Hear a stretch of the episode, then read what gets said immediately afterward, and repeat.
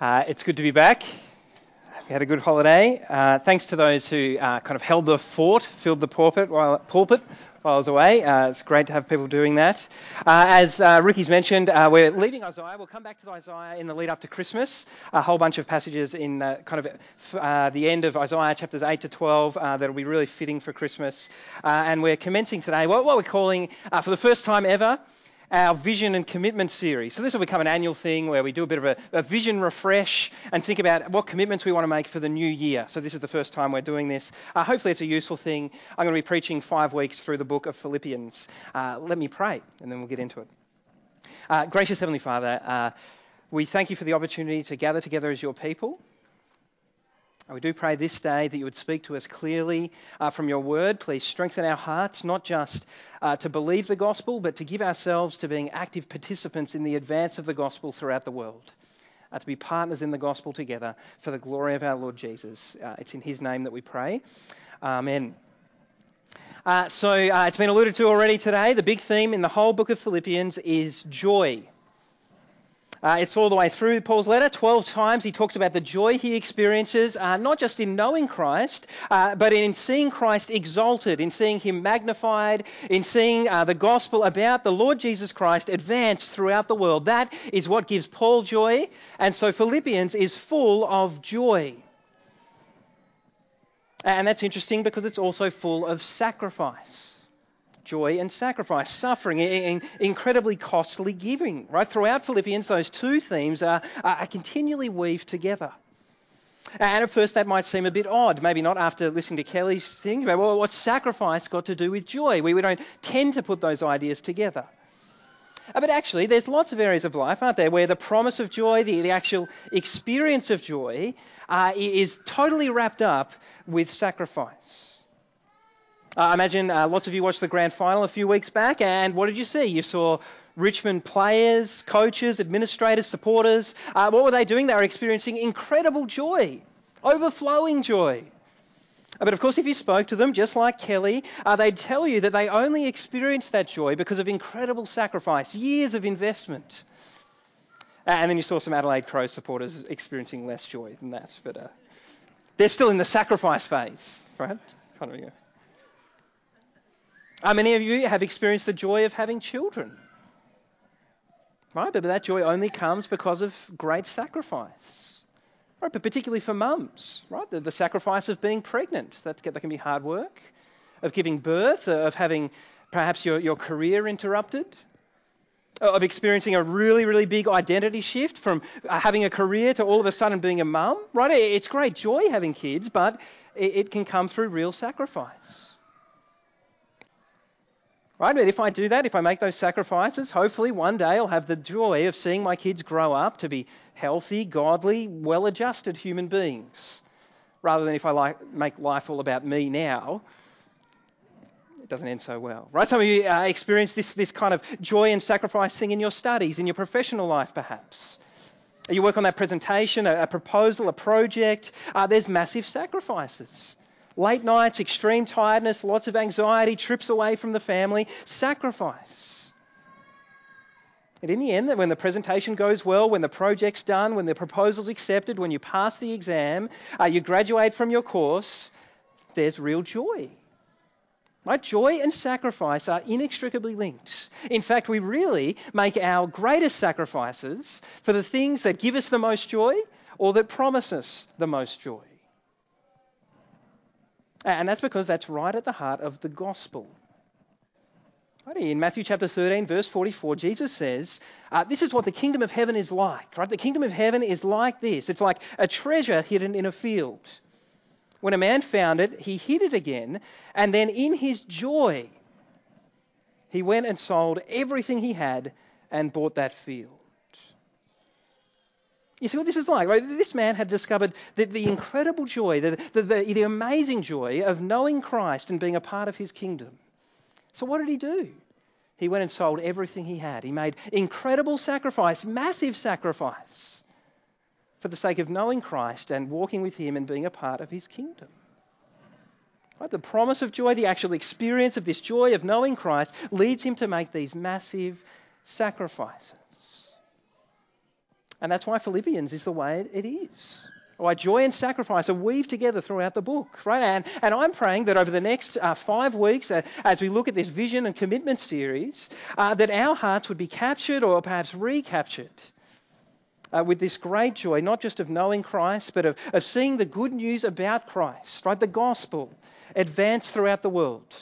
I want our hearts to be captured by that joy uh, so that uh, we would make great sacrifices for the cause of the gospel. Great sacrifices of our time, our talents, and treasure. I will talk more about that later on. So each week, as we look at Philippians, five talks, uh, we're going to be uh, looking at a kind of different angle on Paul's joy. Uh, for those of you who are real details people, you might find it a bit frustrating because uh, it's going to be a bit of a whirlwind tour of Philippians. Uh, but today, uh, we're looking at Paul's joy, uh, the joy he experiences from gospel partnership. You can see in the outline there, we'll see the range of his joy, the reason for his joy, and the result of his joy. I don't know if the guys, when I was away, had much alliteration in their sermon outlines, but I, am back. It's okay. You know, uh, sorry. good, good, good. but first, let, us have a look at the, the intro to Paul's letter. We often skip over this. Let, us look at verses 1 and 2. Uh, Paul says, uh, Paul and Timothy, servants of Christ Jesus, uh, to all God's holy people in Christ Jesus at Philippi, together with the overseers and deacons, grace and peace to you from God our Father and the Lord Jesus Christ. Right, so first, in these verses, notice who it is who's writing the letter, right? It's Paul and Timothy. It's, it's there. Uh, and you'll notice how they describe themselves. They say, we're servants of Christ Jesus. Now, some of you might know that that, that word servants is, is actually the word slaves. Right, so these guys describe themselves as slaves of Christ Jesus. You see, God created every single one of us, every single human being, to serve Him to, to kind of have Him as our, as our Lord, the Lord of our lives. So, so even if at the moment you're actively choosing not to serve God, you're, you're, you're rebelling against God, you're rejecting God, uh, you'll still be serving someone or something. There's no way of avoiding it, right? You have been created, you've been designed, it's, it's in your DNA to serve someone or something. Of course, the problem is the person or thing you're choosing to serve, uh, if it's not Jesus, is not the Lord you were created to serve. So that personal thing will, will end up enslaving you. It ends up controlling you or, or oppressing you. That's why in John 8, Jesus says, anyone who sins is a slave to sin. Or as Rebecca Manley Pippert says, whatever controls us is our Lord. so the person who seeks power is controlled by power. The person who seeks acceptance is controlled by acceptance. So, uh, we do not control ourselves, we're controlled by the Lord of our lives. You see, every single one of us, all of us, uh, whether you're a Christian or not, has a Lord. You're serving someone or something. Something is controlling your life, it is, is the Lord of your life. And what's Paul saying right up front in Philippians? He's saying, Me and Timothy have turned away from all those oppressive lords, all those enslaving lords, to find freedom in life in serving Jesus Christ our Lord. Because he's the only Lord who would give his life for your sake rather than taking your life for their sake, you see. So that's, that's Paul and Timothy. The, the writers of this letter, they describe themselves as uh, slaves of Christ Jesus. What, what about who they're writing to? Right? They're writing, uh, whereabouts are these believers? Oh, well, of course, you say they're in Philippi. Of course, the book's called the Philippians. That's why it's called that. They're in the, the Roman city of Philippi. And Paul knows that. Uh, but on another level, they're not just in Philippi, are they? Notice where he says they are. They're not just in Philippi, they are in Christ Jesus. That's where they are. I mean, that's the most important thing about their location. Not that they're in some city, but that they are in Christ, in Christ Jesus. And that unlocks part of the other, some of the other things in these verses because they're in Christ, they're, they're kind of united with Christ, they're deeply connected with Christ in this way. They are God's holy people. They're holy not because they're holy, because they're, they're somehow perfect, and, and where did we miss the boat on that? Like, we're, we're not perfect. No, they're, they're holy not because they're holy, but because Christ is holy. And they're in Christ, you see. What's true of Christ is true of them. And verse 2 because they are in Christ, they're recipients of God's grace, not God's judgment. Grace and peace to you, Paul says. They, are recipients of God's undeserved favour. They're recipients of peace, right? Because even though they were once hostile to God in their sin, God's made it possible for them to be at peace with Him through the blood of Christ shed on the cross. See, because they are in Christ, that, that uh, all these blessings are coming to them. So that's, that's the intro to Paul's letter. It's a, the identity of the authors, they're, they're slaves of Christ Jesus, and the location of the recipients, they're in Christ Jesus. And then Paul gets into the guts of his letter, the body of his letter. And as is kind of customary in this day, uh, he starts with some thanksgiving. Uh, have a look in verses 3 and 4. He, he talks about, uh, we can see there, the range of his joy, the scope of his joy. He says, I thank my God every time I remember you. In all my prayers for all of you, I always pray with joy. Notice how kind of emphatic Paul is. Have a look at the verses again. He's, he's trying to get the Philippians to, to understand uh, just, just how comprehensive his joy is. Notice he says, I thank my God every time I remember you. In how many of his prayers? All his prayers. For how many of them? All of them. And how often does he pray with joy? He always prays with joy. But you see, that, that's the range of his joy. His, his joy is kind of overflowing. It's, it's invading every part of his life. It's comprehensive. It's holistic. It's complete. So, what's the reason for this joy? Well, look in verses 5 and 6. Paul says he always prays with joy because of the Philippians' partnership in the gospel from the first day until now being confident of this, that he who began a good work in them uh, will carry it on to completion until the day of Christ Jesus. Right, so, so the reason for Paul's overflowing joy is that partnership in the gospel he has with the Philippians. That, word partnership uh, has the sense of, of someone who kind of actively shares in the gospel. They're an active participant in the gospel. Right, so the thing that brings Paul joy is not that just that when he preached the gospel to the Philippians, they believed it. That's a wonderful thing. It's tremendous. It's a, it's a source of joy whenever someone uh, becomes a Christian. Right? But, but the thing that brings Paul joy here is that the Philippians actively share in the advance of the gospel. Right? The, the, the great mission of seeing more and more people come to know Christ, hear and believe the gospel. Right? So if you can imagine a sporting field, the Philippians aren't just standing on the sidelines of gospel mission. They're not just uh, kind of spectating, right? They're, they're not members of the crowd. The Philippians are active participants. They're players. They're partners. They're rolling up their sleeves. They're getting on board We're seeing more and more people coming to know Christ. And that is what fills Paul with joy. They're partners in the gospel. And I can totally resonate with what Paul's saying. Right? But because the truth is that this church would not have been planted, it would not have grown if, it, if I hadn't have had the great joy of having lots of partners in the gospel. Right? A whole bunch of people who, when they kind of heard my, my kind of idea, vision of planting a church in, in this part of Melbourne, uh, they kind of not only stood on the sidelines of that vision, but they were willing to become active participants in it to help it become a reality. Right? I'm so thankful for those people.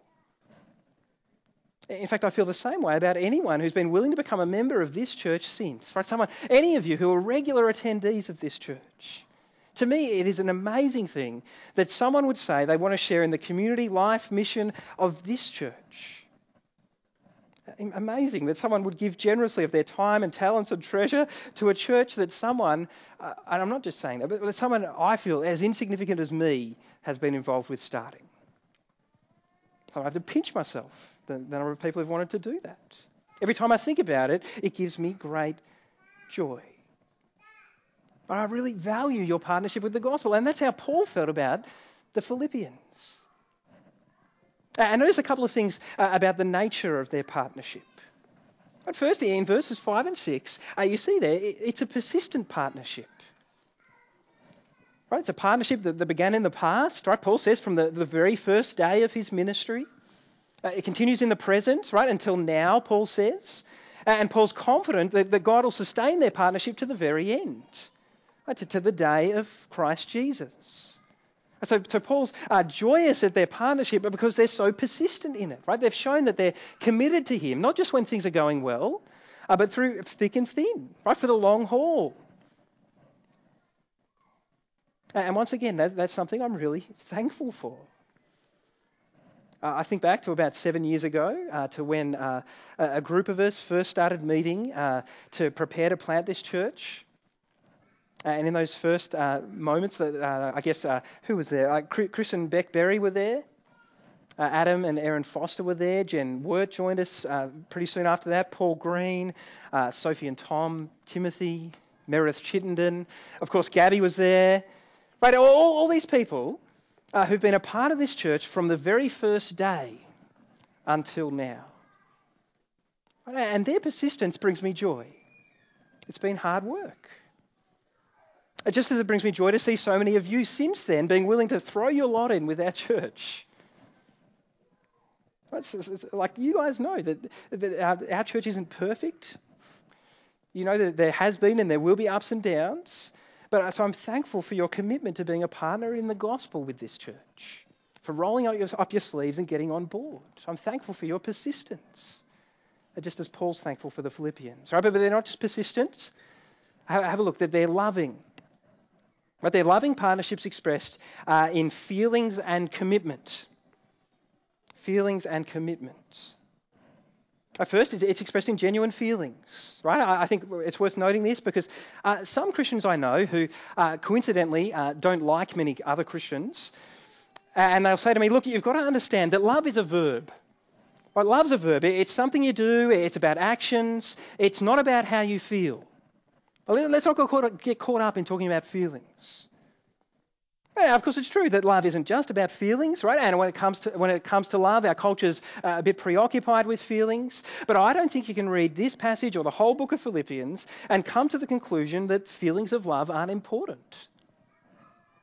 Look at verse 7. Paul says, It's right for me to feel this way, right? To, to, feel confident that their partnership in the gospel will continue on, right? It's right for me to feel this way, Paul says, uh, because I've got you in my heart.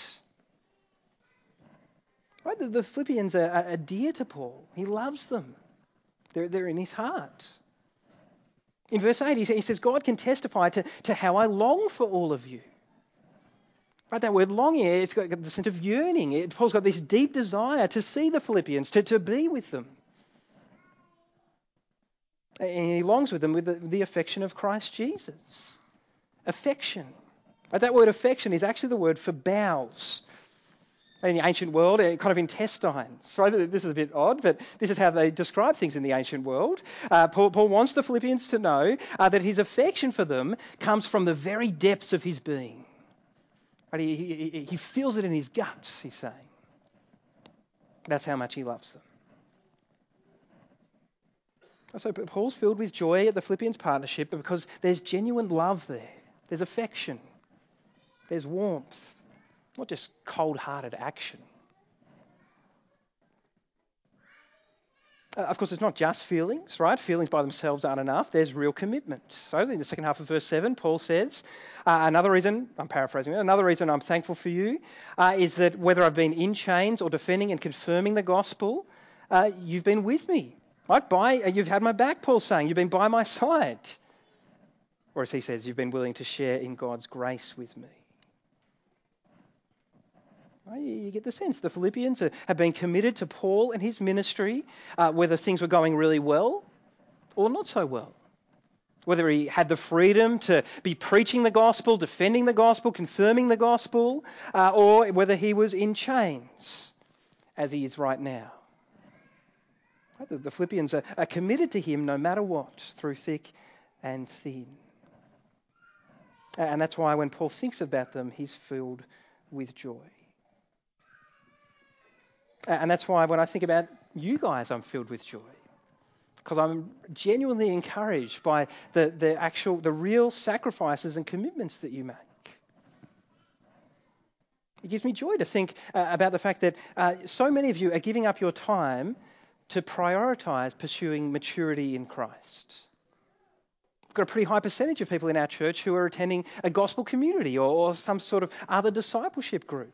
Right? I know time is precious. Everyone's got limited time. So I'm so thankful that you're choosing to invest some of your precious time to pursue the great goal of being mature, uh, becoming more mature in Christ. Right? It gives me joy uh, to think about how many of you are giving of your talents. Don't on any given Sunday, you know, come along here, people prepping for kids ministry, people getting here early to set up PA gear, AV stuff, practicing music, people staying late because they've been serving supper, they're washing dishes, they're packing up gear. Or people going the extra mile, they're not just giving someone a connect card at the door, but they're having someone over for dinner to welcome them into our church. People prepping, you know, some, some uh, people when they're on prayers, contacting me during the week because they, they really want to pray prayers. That they're going to serve you guys and, and help you to engage in your worship with God. People preparing to, to read the Bible, to, to lead mainly music during the week. So many ways in which people are giving of their talents to partner with us in the gospel. I'm thankful for that. And I'm thankful for how you guys are generously giving, not just of your time and talents, but of your treasure, your hard earned money. Uh, every year, our church's giving has come in above what we budgeted. Real thankful for that. Uh, pretty much every month, Rob's treasurer's report and our board meeting uh, brings me joy. And the board joy. Right? Because so many of you are giving generously. You really are giving generously for the cause of the gospel. Uh, so, the reason for Paul's joy is his partnership in the gospel with the Philippians. Right? A persistent partnership in the past, present, and future, and a loving partnership expressed in, in real feelings and, and real commitment. Uh, what about the result of Paul's joy?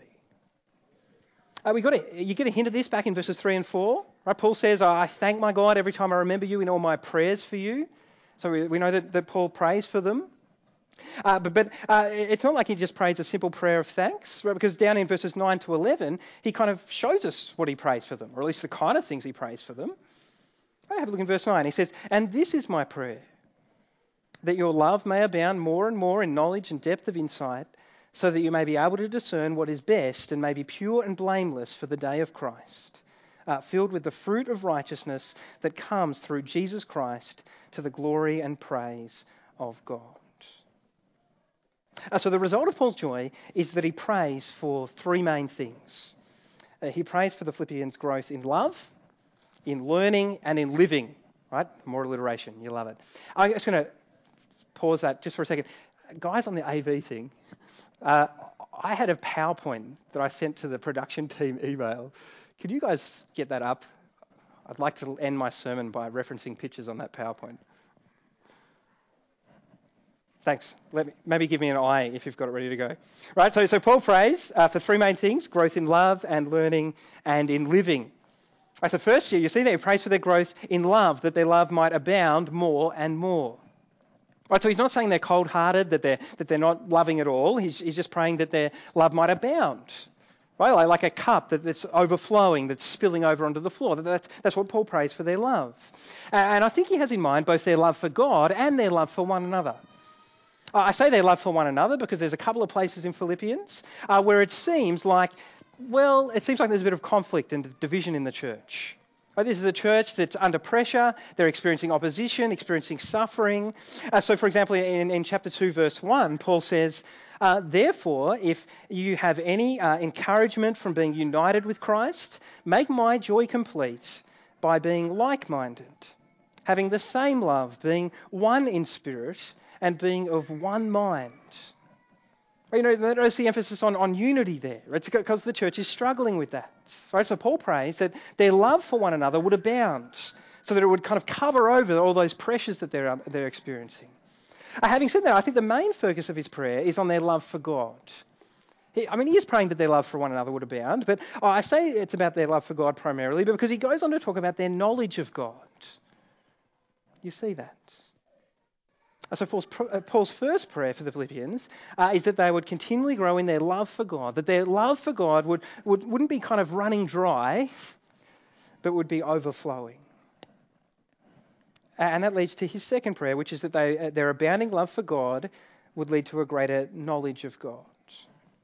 Right? That they would learn more about God. Uh, when I was falling in love with Gabby, I wanted to know more about her. Some of you have had this experience. Right? I, I actually I wasn't satisfied with a superficial knowledge of her. I wanted to know her more clearly, more deeply, more, more closely. That, that's how it works, I think. Overflowing love for someone leads to a, a desire to know them more.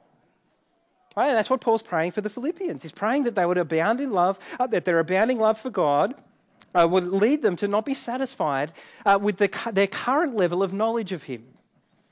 That they'd want to go deeper. That they'd want to know God more clearly, more deeply, more closely. So he prays for their growth in love, leading to their growth in learning, which then leads to their growth uh, in living. I say living because he prays there, you see, for depth of insight.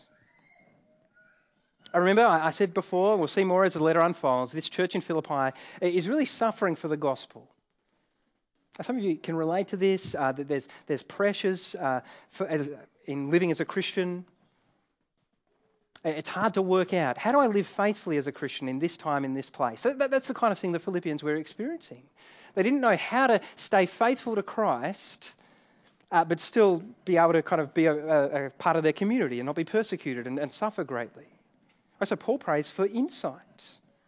So they can discern what is best and live lives that are pure and blameless, like lives that, that bring glory to God.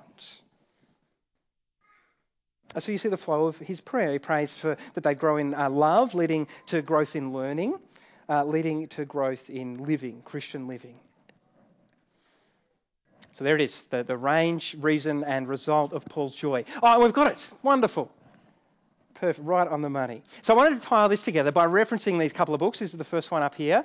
Uh, that uh, I, I, read these books when I was preparing to plant this church. Uh, you can see the first book up there. Uh, it's called The Church Planter or Church Planter by Darrin Patrick. Patrick. Uh, and you can obviously see uh, that the guy on the cover is it's a picture of me.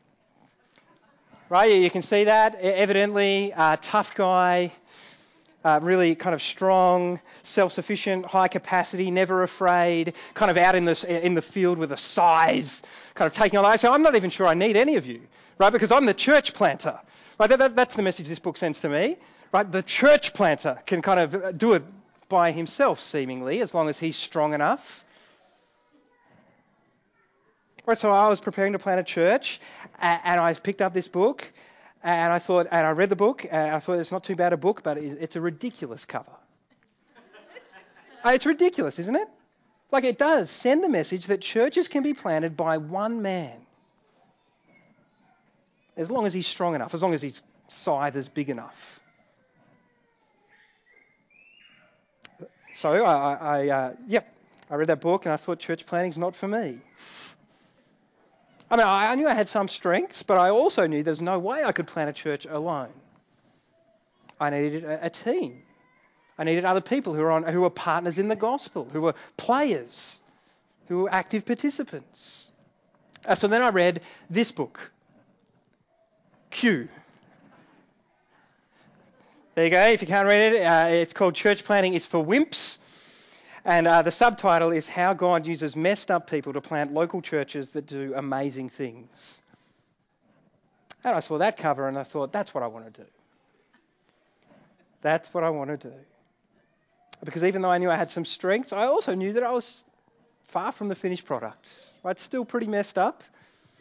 And lots of the time I felt more like a wimp than some warrior with a scythe. I knew I needed a team, some partners in the gospel. Uh, and I'm so thankful that six or seven years ago, God started providing that team, and He's continued to provide that team in you guys. That brings me joy. But part of the reason for doing this vision and commitment series is that as I stand here today contemplating the next stages of our life as a church, uh, uh, like more growth, more development, more complexity, I've got to say, I find myself thinking, can God really use someone like me to lead a church through that stuff? It's hard work. I've never led, I've never led a church this big before. Hey, we're all in this together. But then I think about you guys, right? A, a bunch of people who are probably just as messed up as me and just as wimpy.